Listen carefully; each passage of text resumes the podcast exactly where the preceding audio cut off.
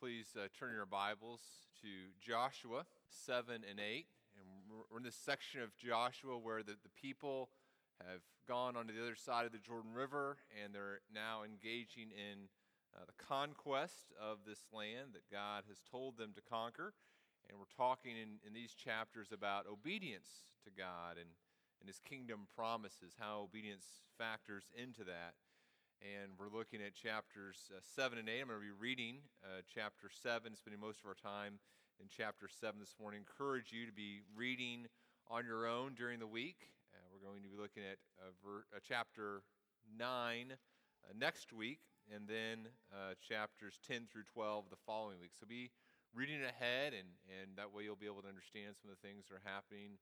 Uh, so read that in your, your care groups or with your family or with friends and on your own and, and just be staying up uh, and be, hopefully prepared as we go through these, these verses to uh, have some good questions as we, as we come to the text and, and get some good answers on your own, even as you uh, read through these verses.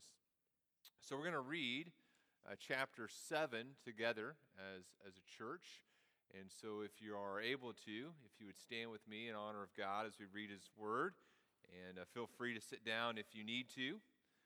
Here we are beginning in uh, chapter 7. Remember, er, uh, Israel has just defeated Jericho, or God has defeated Jericho. Israel was there. And uh, now we come to chapter 7, and we read this beginning in verse 1.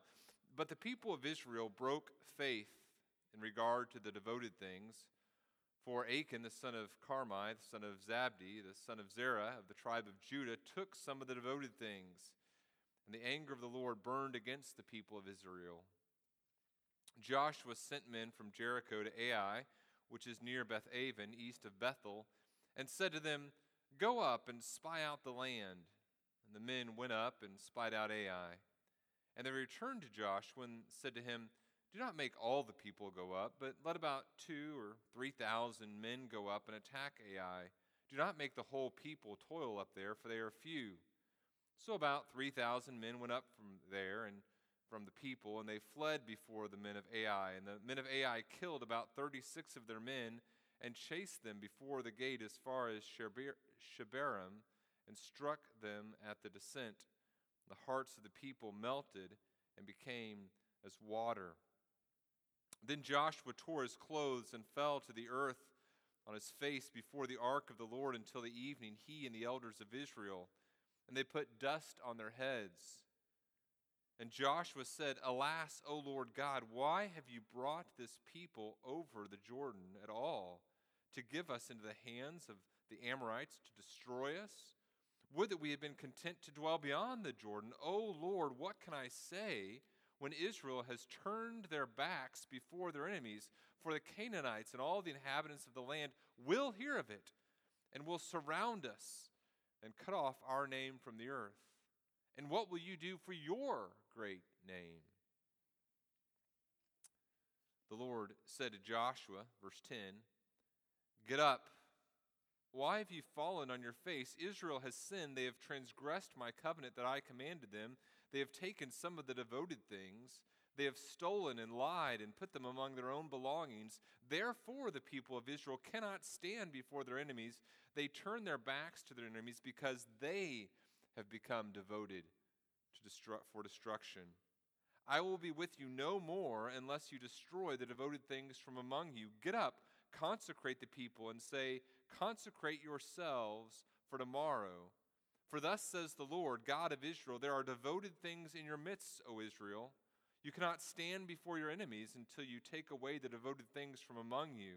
In the morning, therefore, you shall be brought near by your tribes, and the tribe that the Lord takes by lot shall come near by clans, and the clan that the Lord takes shall come near by households, and the household that the Lord takes shall come near man by man, and he who is taken with the devoted things shall be burned with fire, he and all that he has, because he has transgressed the covenant of the Lord, and because he has done an outrageous thing in Israel. So Joshua rose early in the morning and brought Israel near, tribe by tribe, and the tribe of Judah was taken. And he brought near the clans of Judah, and the clan of the Zerahites was taken. And he brought near the clan of the Zerahites, man by man, and Zabdi was taken. And he brought near his household man by man, and Achan, the son of Carmi, son of Zabdi, son of Zerah of the tribe of Judah, was taken. Then Joshua said to Achan, My son, give glory to the Lord God of Israel and give praise to him, and tell me now what you have done. Do not hide it from me. And Achan answered Joshua, Truly I have sinned against the Lord God of Israel, and this is what I did. When I saw among the spoil a beautiful cloak from Shinar and 200 shekels of silver and a bar of gold weighing 50 shekels, then I, I coveted them and I took them. And see, they are hidden in the earth inside my tent with the silver underneath. So Joshua sent messengers, and they ran to the tent, and behold, it was hidden in his tent with the silver underneath. They brought them out of the tent and brought them to Joshua and all the people of Israel, and they laid them down before the Lord. And Joshua and all Israel with him took Achan the son of Zerah, and the silver, and the cloak, and the bar of gold, and his sons and daughters, and his oxen, and donkeys, and sheep, and his tent, and all that he had, and they brought them up to the valley of Achor. And Joshua said, Why did you bring trouble on us? The Lord bring trouble on you today. And all Israel stoned him with stones. They burned them with fire and stoned them with stones. And they raised over him a great heap of stones that remains to this day. And then the Lord turned from his burning anger. Therefore, to this day, the name of that place is called Valley of Achor. You may be seated. Father, as we uh, come to these verses, our, our hearts are filled with, with fear with a, a holy sense of, of trembling. We know that we cannot stand before you. We know that your, your righteous anger is directed towards sin. And so we, we cling this morning to your son Jesus. As was prayed earlier by Kirk, we, we, we trust in him and him alone for the righteousness that we need, a righteousness that we do not have in and of ourselves and some of the ways in which you act are mysterious to us. And so we, we cling to the things you have revealed about yourself, hoping and trusting in you, knowing that you are great in your mercy. We pray that you would be merciful, us, merciful to us as we look at these, these, these passages in Scripture that you would have for us this morning. We pray this in the name of your Son, Jesus. Amen. We are going to deal this morning with uh, what I believe is, is really the most difficult aspect, at least for me, the most difficult aspect of God's character, of his, of his one of his most difficult attributes, and that is his, his wrath, his, his righteous anger. We're going to be, be dealing with this, and this is, uh, again, for me, the, the most difficult aspect of God's character to to submit myself to in my, in my flesh, to, in my weakness. It's, it's one of the most difficult things for me to, to grasp about God. And maybe that's, that's true for you this morning as well. I've been praying for this, this message, praying for those of you maybe who aren't believers, that this would be a, a passage that you would not stumble over, but that you would, you would come to and come to love God through it, although it's, it's a tough passage. Uh, Richard Dawkins is a famous atheist, he's a biologist, a philosopher, and Richard Dawkins refuses to debate uh, some Christian apologists. For example, uh, William Lane Craig is a, a Christian apologist and uh, philosopher, and Dawkins says, I, I won't even be on the same stage with William Lane Craig. And when asked to, to defend that stance that he had taken, this, this famous atheist, Dawkins, wrote an article. And, and let me read you a little bit of what Dawkins writes as he talks about Craig and, and why he won't debate him. This atheist writes Most churchmen these days wisely disown the horrific genocides ordered by the God of the Old Testament. You would search far to find a modern preacher willing to defend God's commandment in Deuteronomy 20, for example, to kill all the men in a conquered city and to seize the women, children, and livestock as plunder. And verses 16 and 17 of Deuteronomy 20 are even worse. But of the cities of these people which the Lord your God doth give you for an inheritance, you shall save alive nothing that breathes, but you shall utterly destroy them. And Dawkins writes, You might say that such a call to genocide could never come from a good and loving God. Any decent bishop, priest, pastor, rabbi would agree. In other words, Dawkins says William Lane Craig, in refusing to, to distance himself from passages like Deuteronomy 20, from passages like Joshua 6 and 7 and 8, by, by William Lane Craig refusing to distance himself from the God that's revealed in those passages, Dawkins finds him so morally repugnant that he won't even share the stage with him. Which presents an interesting challenge for us this morning, right? Dawkins says you, you, you'd find, you, you'd have to uh, do a, a good search to find a decent pastor who would who would hold to the God, believe in the God that's revealed in these passages. And well, you found one this morning, okay? But it's hard. When you come to these passages, you have very limited options. You can either come to these passages and say, okay, boys, as I encounter the God that's revealed in these chapters, I'm out. I, I, I can't worship the God of Scripture anymore. I'm going to come, become some other religion or maybe no religion at all, but, but I, can't, I can't do this. Or your other option is to say, okay, you know what? I still want to be a Christian, and so I just simply, I'm not going to think about these passages, or I'm going to kind of craft my, my own God from the, the based upon my own intellect and my own moral sensibilities. I'm going to take the, the attributes of God that are revealed in Scripture. I'm going to say, okay, this, this is the God that I'm going to worship. I'm going to, I'm going to pretend like these passages don't exist. Or your other option is, say, is to say, okay, I've, I've got to wrestle with this. I've got to come to these passages and, and understand what is this that God is saying about himself? What does it mean that God has wrath like this, a righteous anger against sin? What does this mean? And, and God, in His mercy, don't, won't allow us to have a superficial understanding of who He is. In His mercy, he, he gives us passages like these and says, okay, this is, this is my wrath. This is my righteous anger against sin and against sinners, and you need to decide what are you going to do with this. Are you going to come to these passages and have a right understanding of who I am, the fullness of my holiness, are you going to believe those things and believe these things about your own sin? Because as we come to these passages, we are forced to deal with the fact that God is holy in a way that we could not even begin to comprehend, and we are sinful in a way that we could not even comprehend. Very often, as I think about my own sin, my, my disgust over it is somewhat limited a few years ago, uh, one of my sons had, had done something kind of silly, a little bit foolish, and it was kind of one of those things where it was, it was wrong, but it was also a little funny. And so I was, I was correcting him, and he said, I'm sorry. But as he said he was sorry, he was laughing. And I said, Son, you don't seem that sorry. He goes, Well, you don't seem that upset. You know, like,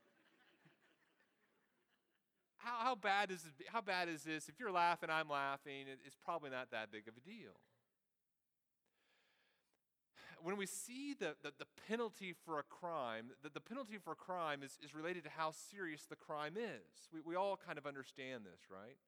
Let's say that you're a, a young person in the room this morning. Maybe you're about, I don't know, maybe you're about 10 years old, okay?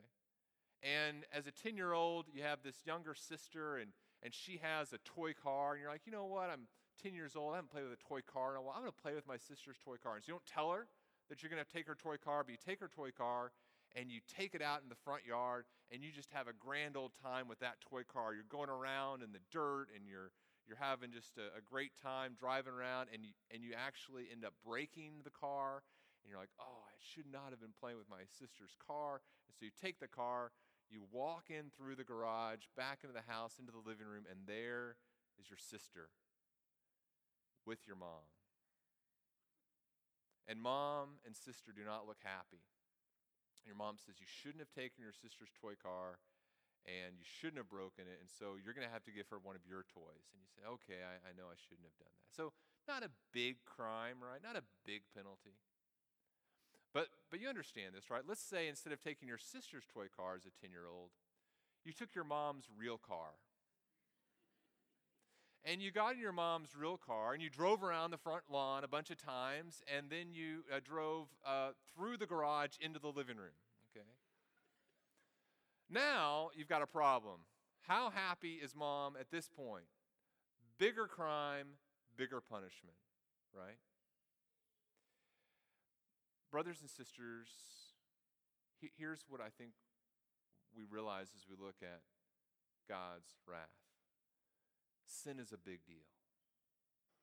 Our failure to be devoted to the holiness of God and His glory is, is a big deal. And far from being this thing that doesn't allow me to worship God, contemplating God's wrath, even contemplating God's wrath, helps me worship Him more fully. In fact, here's the central idea that I want us to, to wrestle with this morning. Here's the central idea an awareness and fear of God's wrath helps us worship Him as we better understand His holiness. An awareness and fear of God's wrath helps us worship Him as we better understand His holiness. These are some hard, hard truths. These, I will be just very frank with you this morning, these are the hardest passages in Scripture for me to, to wrap my soul around. And I haven't figured it all out, of course, as I come to these passages, but we're going to look this morning at the story that's, that's found in these two chapters. We're going to talk about that, and then we're going to talk about three truths that help us as we think about God's wrath and his people and his grace. We're going to spend a lot of time in kind of that first truth, and we'll, we'll get more to that here in, in, just a moment. Here's, here's the story, though. Let's, let's real quickly kind of look at the overview of, of the story, right? Chapters 7 and 8. Jericho has just been defeated. And as chapter 7 begins, we, we find out that this guy, Achan, did something. We're not sure exactly what moment it happened, but at some point in the confusion of the battle or afterwards, as, as the plunder is being gathered together, some of it's supposed to be dedicated to God and his treasury. Achan sees three things that, that, that draw his heart. Later, he'll say, I, I saw them and I, I desired them and I took them. One of them is a, a garment from Babylon, uh, the other is some silver, six pounds worth of silver, and about a, a pound and a half, a little less of gold. He sees those things are in small enough quantities that he's able to conceal them, and he takes them back to the camp. And he thinks that's the end of it. But it isn't. Short time later, the people are, are preparing to go against the, the town of, of Ai, and Joshua sends some spies to check out Ai, and the spies come back and they say, Joshua, don't tr- trouble everyone. Send two, 3,000 soldiers against this, and let's, let's just take care of it. Don't trouble the whole camp. And Joshua says, okay. The people go, they send about 3,000 people, and they are defeated. They come back to Joshua's, Joshua, the people, they come back to the camp, they come back to the rest of the Israelites, and there is absolute dejection and, and fear in the hearts of the Israelites. 36 men have, have lost their lives, perhaps the first casualties of this whole campaign. And Joshua and the elders are at a loss. What does this mean? God had told them to go and to conquer, and, and now this, this little tiny town of Ai is able to defeat them. What, what does this mean? And, and Joshua and the elders come into the presence of God before the Ark of the Covenant, and they fall down before the Lord and they say, God, what are you doing? What, what, what, what's your plan for us? Why did you have us cross over the Jordan? We should have been content to stay over there if we're going to suffer defeat at the, the hands of these people from Ai. Other people are going to hear about what's just happened, and we are in real trouble. And, and what's more, your glory, Joshua says, is at stake. What are you going to do about your name? As the psalmist says in Psalm 113, from the rising of the sun to its setting, the name of the Lord is to be praised. Your, your glory is at stake. And God responds, Get up. Joshua, you haven't considered the fact that I, that I am faithful. This isn't an example of my faithlessness. This is an example of my faithfulness. I, I, I told you that if, if the people sinned, I, I would not be with you. And that's exactly what's taken place. You have you've broken my covenant. Relationally, we're not where we need to be. Relationally, there's, there's, there's disconnect. Some of the people have, have taken things that were devoted to destruction. You've, you've broken the, the covenant relationship that we had. And now, here's the danger that you're in. And, and as, as, as God says these things, communicates these things, the, the heart of Joshua and the other elders must have just melted in, in shame and fear, trepidation. God says, I'm no longer with you. Because now the people of Israel at this point, they are those who are devoted to destruction. Remember, before it's the Canaanites and, and, and some of the things that are devoted to destruction. Now, the people of Israel, you are those who are devoted to destruction. You've, you've taken yourself from being holy because you're associated with me, and, and now I'm not with you, and therefore you're in the same boat that the Canaanites are in. He says again, get up, here's what's going to happen. You are going to deal with this sin. Tomorrow, you're going to consecrate yourself, and we're going to find the people who are responsible for this. I'm going to reveal them to you, and you are going to deal with it, and you're going to deal with it decisively. And indeed, that's what, what happens. You read there in the text that Joshua gets up early the next day. He's not going to let a lot of time pass before they deal with this. And he calls the whole tribes or representatives from the 12 tribes and, and he casts lot to, to see who is, which tribe has the, the guilty party in it. And he selects the tribe of Judah, and all 11 other tribes breathe a sigh of relief, grateful that they are not responsible for the sin in the midst of the people but recognizing they still as, as a corporate group need to deal with the sin and then and then from the tribe of Judah. The different, different clans are represented. And they, they cast lots again.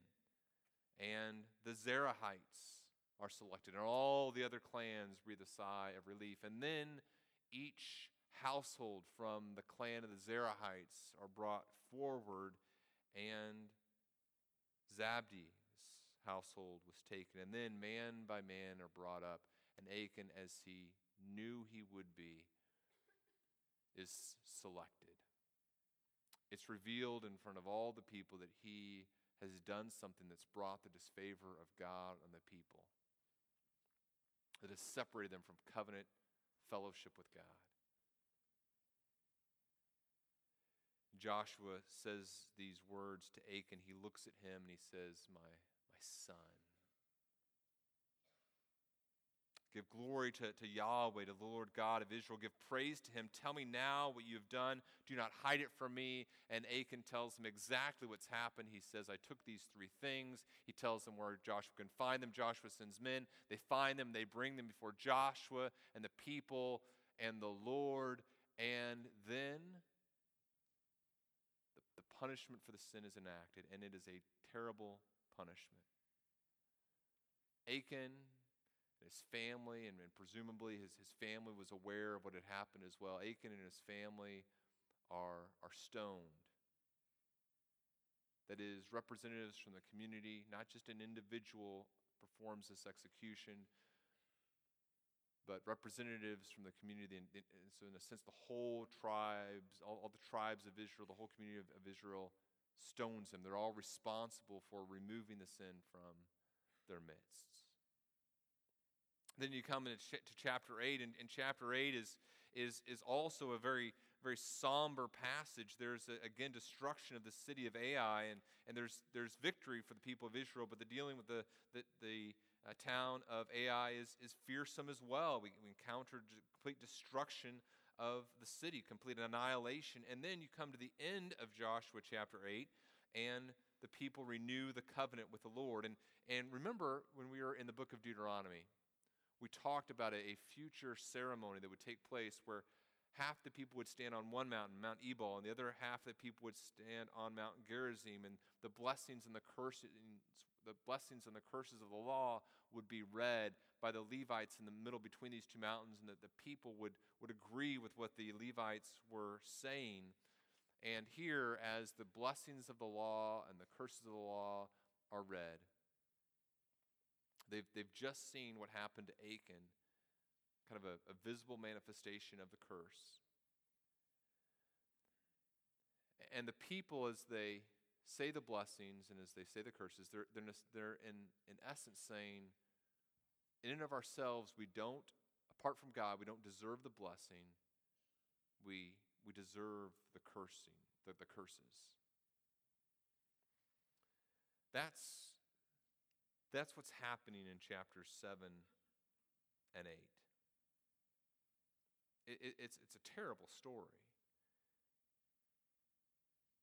And I'm not sure where you are spiritually this morning, but, but this is a story coming to, to Joshua, the book of Joshua, in chapter 6 we looked at last week with Jericho, and, and the chapters that we're in this morning, 7 and 8, and the chapters to come these are chapters that demand a response. In other words, you cannot read these passages and just kind of sit back passively. You, know, you can read the story of, of Jesus and the, the five loaves and two fish, and you say, well, my, my, isn't that a nice story that Jesus provides food? You can read a story of, of uh, God parting the Red Sea and the, the people of Israel walking across on dry land. Isn't, you know, God is, God is great and God is mighty there. And you can read the story of, of a, a blind man being healed and you say, well, my, isn't, isn't, that, isn't that a wonderful thing? And, and all, it is wonderful. It is, it is sweet. There's, there's beauty to that. But then you, you come to these passages and these are, are chapters you cannot read passively you've got to do something with, with what God reveals about himself in these chapters. And, and it's not something that you can just say, well, I'm not going to really have to think about this. These are chapters, these are stories that force some sort of response.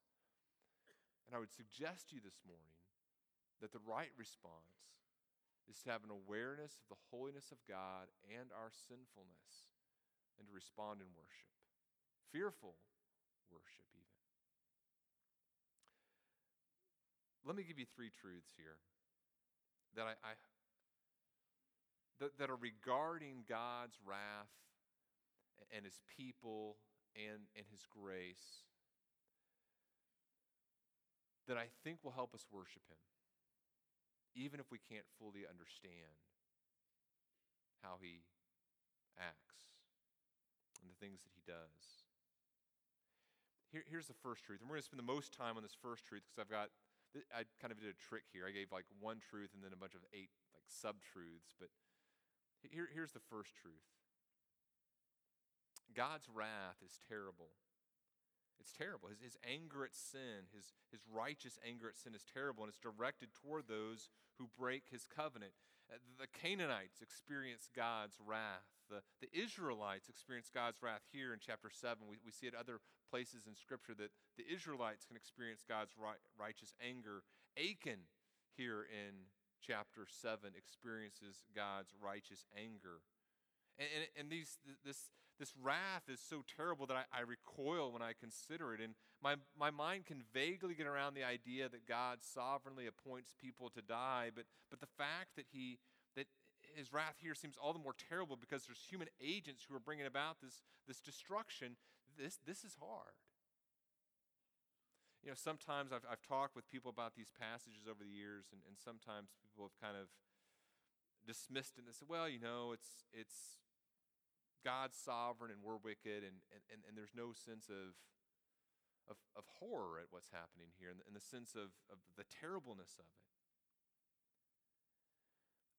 As one person uh, put it, it's easy to think about when it's an abstract theological problem, but here as we, we immerse ourselves in, in the lives of Joshua and the people, it becomes more tangible, becomes, becomes more real. If this is the God you worship, there has to be an awareness of this attribute, and, and we have to deal with it, not, not just push it to the side. And I think that's appropriate to do. Remember Mary, whenever God tells her she's, she's a virgin, he says, okay, you're going to, to have a child. Remember how she responds? She says, okay, I, I, I believe this, but, but how can it be so? Now, Zechariah is told that he and his wife are going to have a baby, and he says, well, how can I believe this? What Mary did is appropriate. What Zechariah does is wrong. It's appropriate for us to say, okay, I, I believe that what you're saying is true, but, but help me understand it, versus saying, well, I don't believe that what you're saying is true. So here's some thoughts. As I come to this, this truth that God's wrath is terrible, and it's directed toward those who break his covenant, so the people break his covenant, they break relation with, with God, and so they, they fall underneath his wrath here are some thoughts that may or may not help you. These are thoughts that help me as I wrestle with how terrible God's wrath is. One is this number one is this. I, I have to believe and cling to this truth that all that God does is holy. Do you remember the definition of holiness we talked about when we were going through the book of Leviticus? It's, it's complete devotion to God's glory. Sinclair Ferguson says this it's, it's holiness is, is devotion. It's holiness is it's a belonging to Him that is irreversible, unconditional, without any reserve on our part. Simply put, holiness means being entirely His, that all we do and possess are His. We come to think all of our thoughts and to build our lives on this foundation. The things that are holy to God are those things that are, are devoted to Him. To be holy, to be sanctified, Ferguson writes, to be holy, to be sanctified, therefore, to be a saint, in simple terms, is to be devoted to God. So all God does is, is holy. All God does is, is, is devoted to the, the, the, the, proclamation of his glory, and, and by God's grace, my good, him doing kind things to me, is part of how he glorifies himself. Now, what this means, brother and, uh, brothers and sisters, is we, we have to start with this, this truth God is holy. In other words, I don't start with the truth that I am great, I don't start with the truth that I am wonderful, I start with the truth that God is holy. friend, recently posted on his uh, Facebook page. He said, uh, God is not doctrine. God is not denomination. God is not war. God is not law. God is not hate. God is not hell. God is love. And what he was trying to do is to paint a, a picture of God that's, that's unbiblical. His implication was, you know, I, I, get to define what love is, and then I get to reinterpret all the other things that are in Scripture in light of that definition. So I can say that God is not doctrine. I mean that God isn't concerned about truth. I can say God's not going to uh, be concerned about a pure church, that God's not going to engage in warfare against sin, that God's not concerned about morality, that God's not going to judge people. He's just going to love, which I get to define as exalting myself, right? So I start with this truth God, God is holy. Now, here's, here's a second thing that might help us. Here's what I'm, I'm confronted with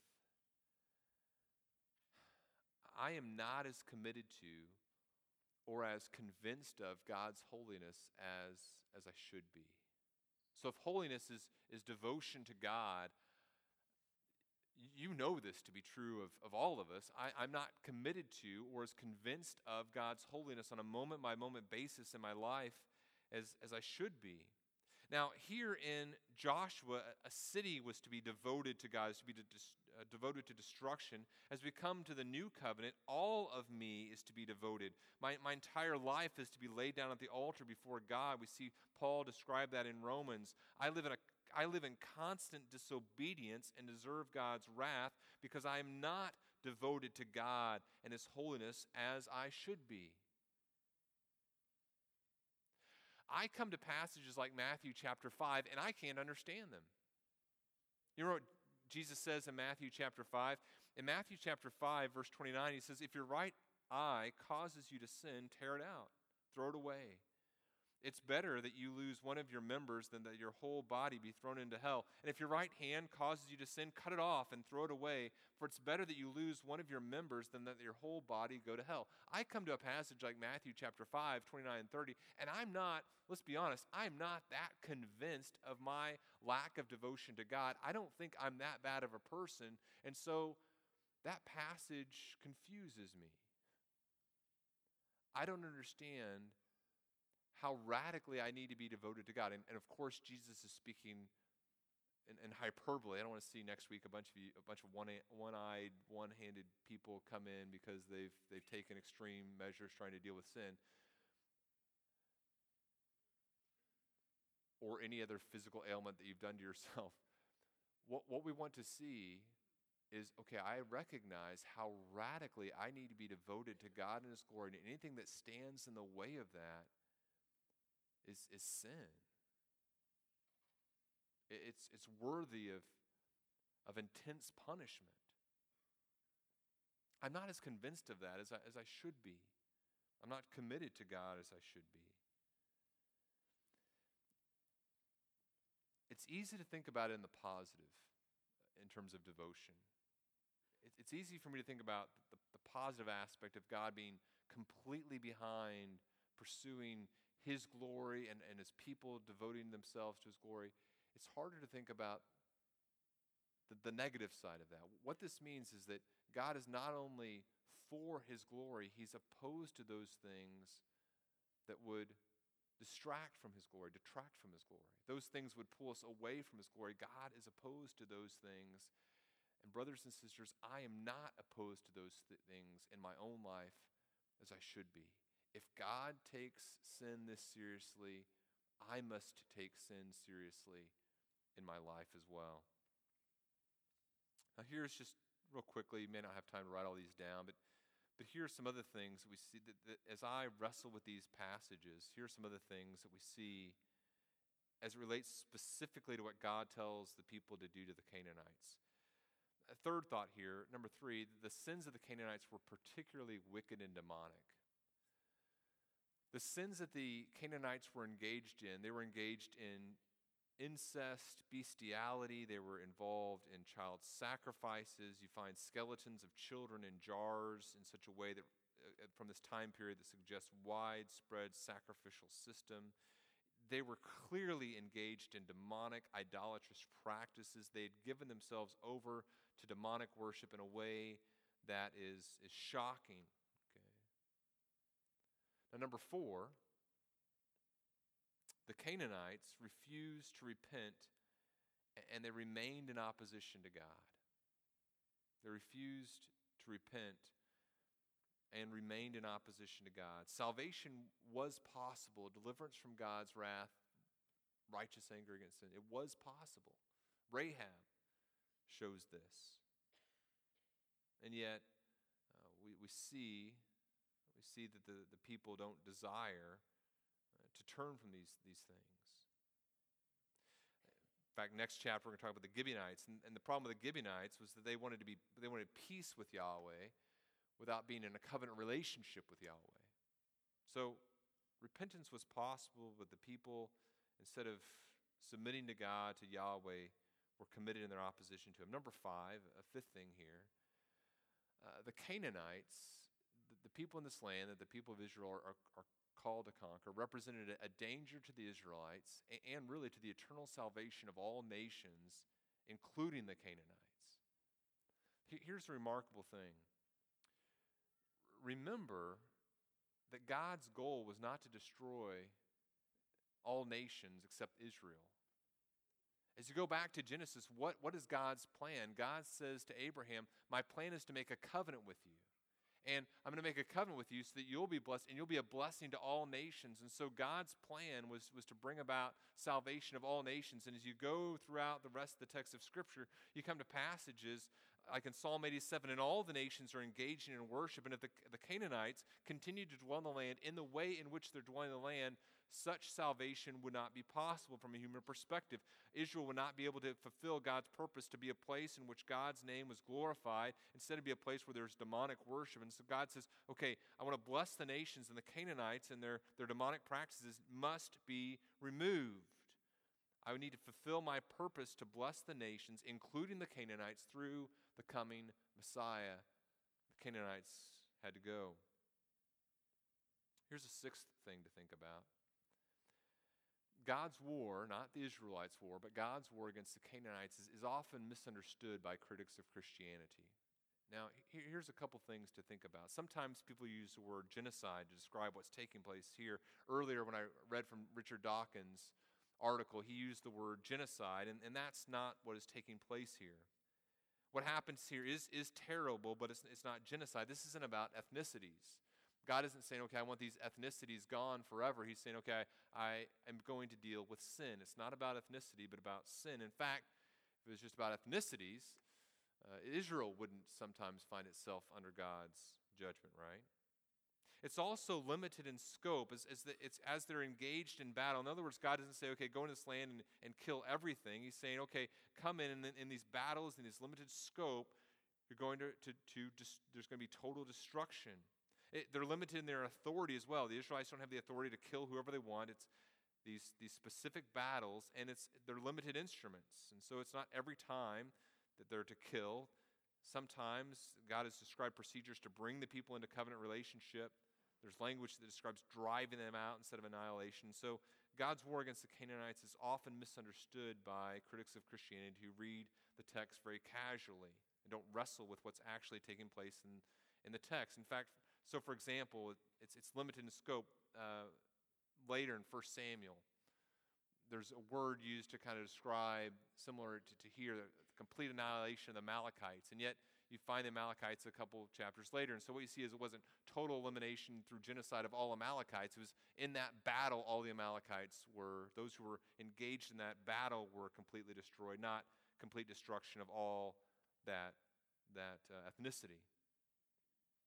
But here's the seventh thing, number seven.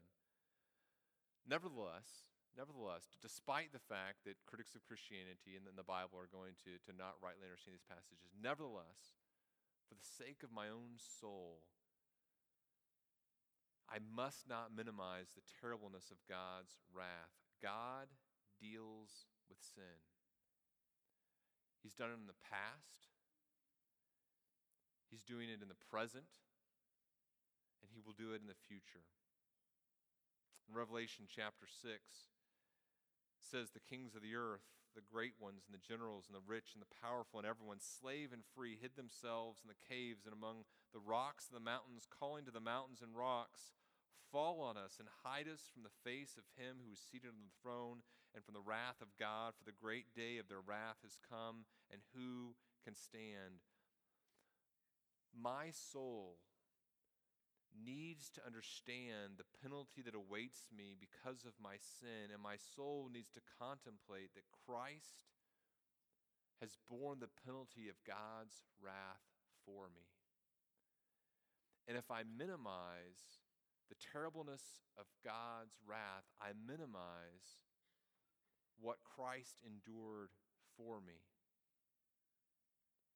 Which brings me to the eighth thing to think about, number eight. As I contemplate the reality of God's wrath, I cling to my trust in Him in all His fullness of God. As I think about these chapters, I believe that God is omniscient in a way that I am. I can't even use that word to, to, to describe me a little bit, right? I'm not even kind of or whatever. He's omnipresent, He's omnipotent, He's the fullness of, of mercy. He's, he's the fullness of, of all that is holy. And it's, it's hard to say this, but, but God's the author of life, and He knows what's going to happen to those who are killed.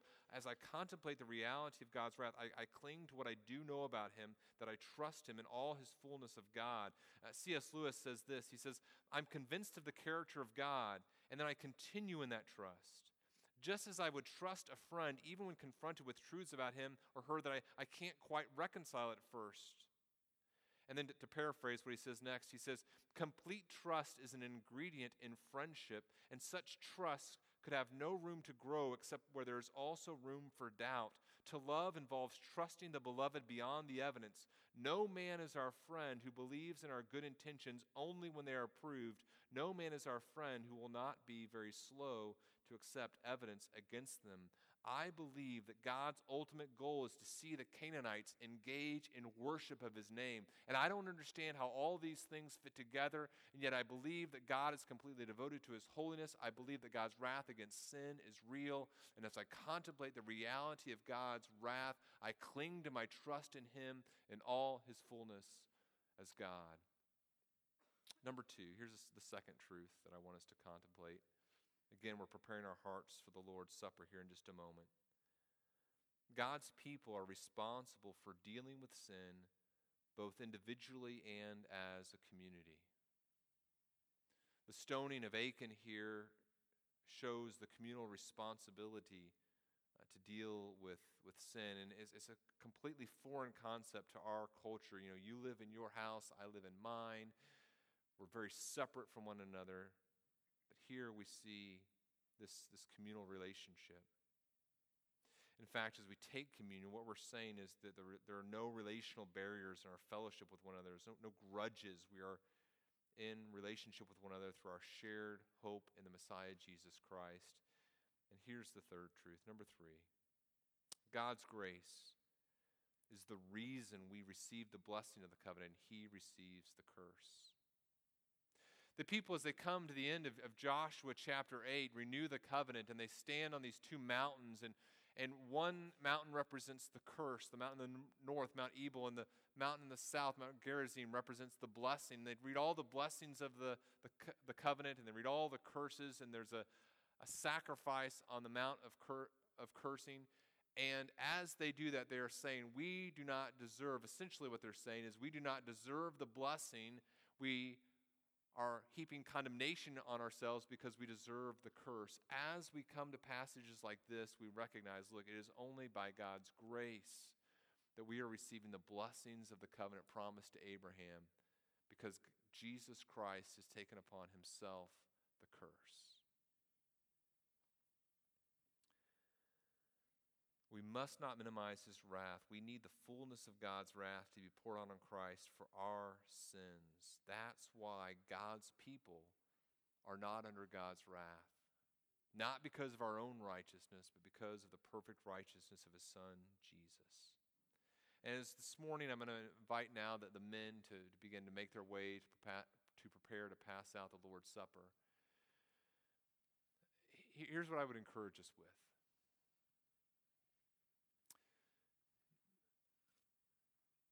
I would encourage us to engage in, in first of all, repentance. To say, okay, I, I recognize this morning the, the nature of my sin. I, I intellectually understand that, that I have not been obedient to God in the way that, that I should. And I would encourage us to, to be, by God's grace, concerned about that to say, I, I, I am disturbed, I am sorrowful for the way in which I have transgressed holy God's commandments. And by God's grace, I commit this morning as I prepare to partake of the Lord's Supper, I, I commit myself to walking in deeper obedience. An awareness and fear of God's wrath helps us worship Him as we understand the nature of His holiness. Let's pray, and then, then the men will begin to pass out the elements. Father, we pray that in your grace we would walk in obedience. We pray that in your grace uh, we would have hearts that are, that are reconciled to you. We thank you for your Son Jesus, who takes the penalty for our sins for us. And now, Father, as we partake of your supper, we profess our faith in you. We pray this in the name of your Son, Jesus.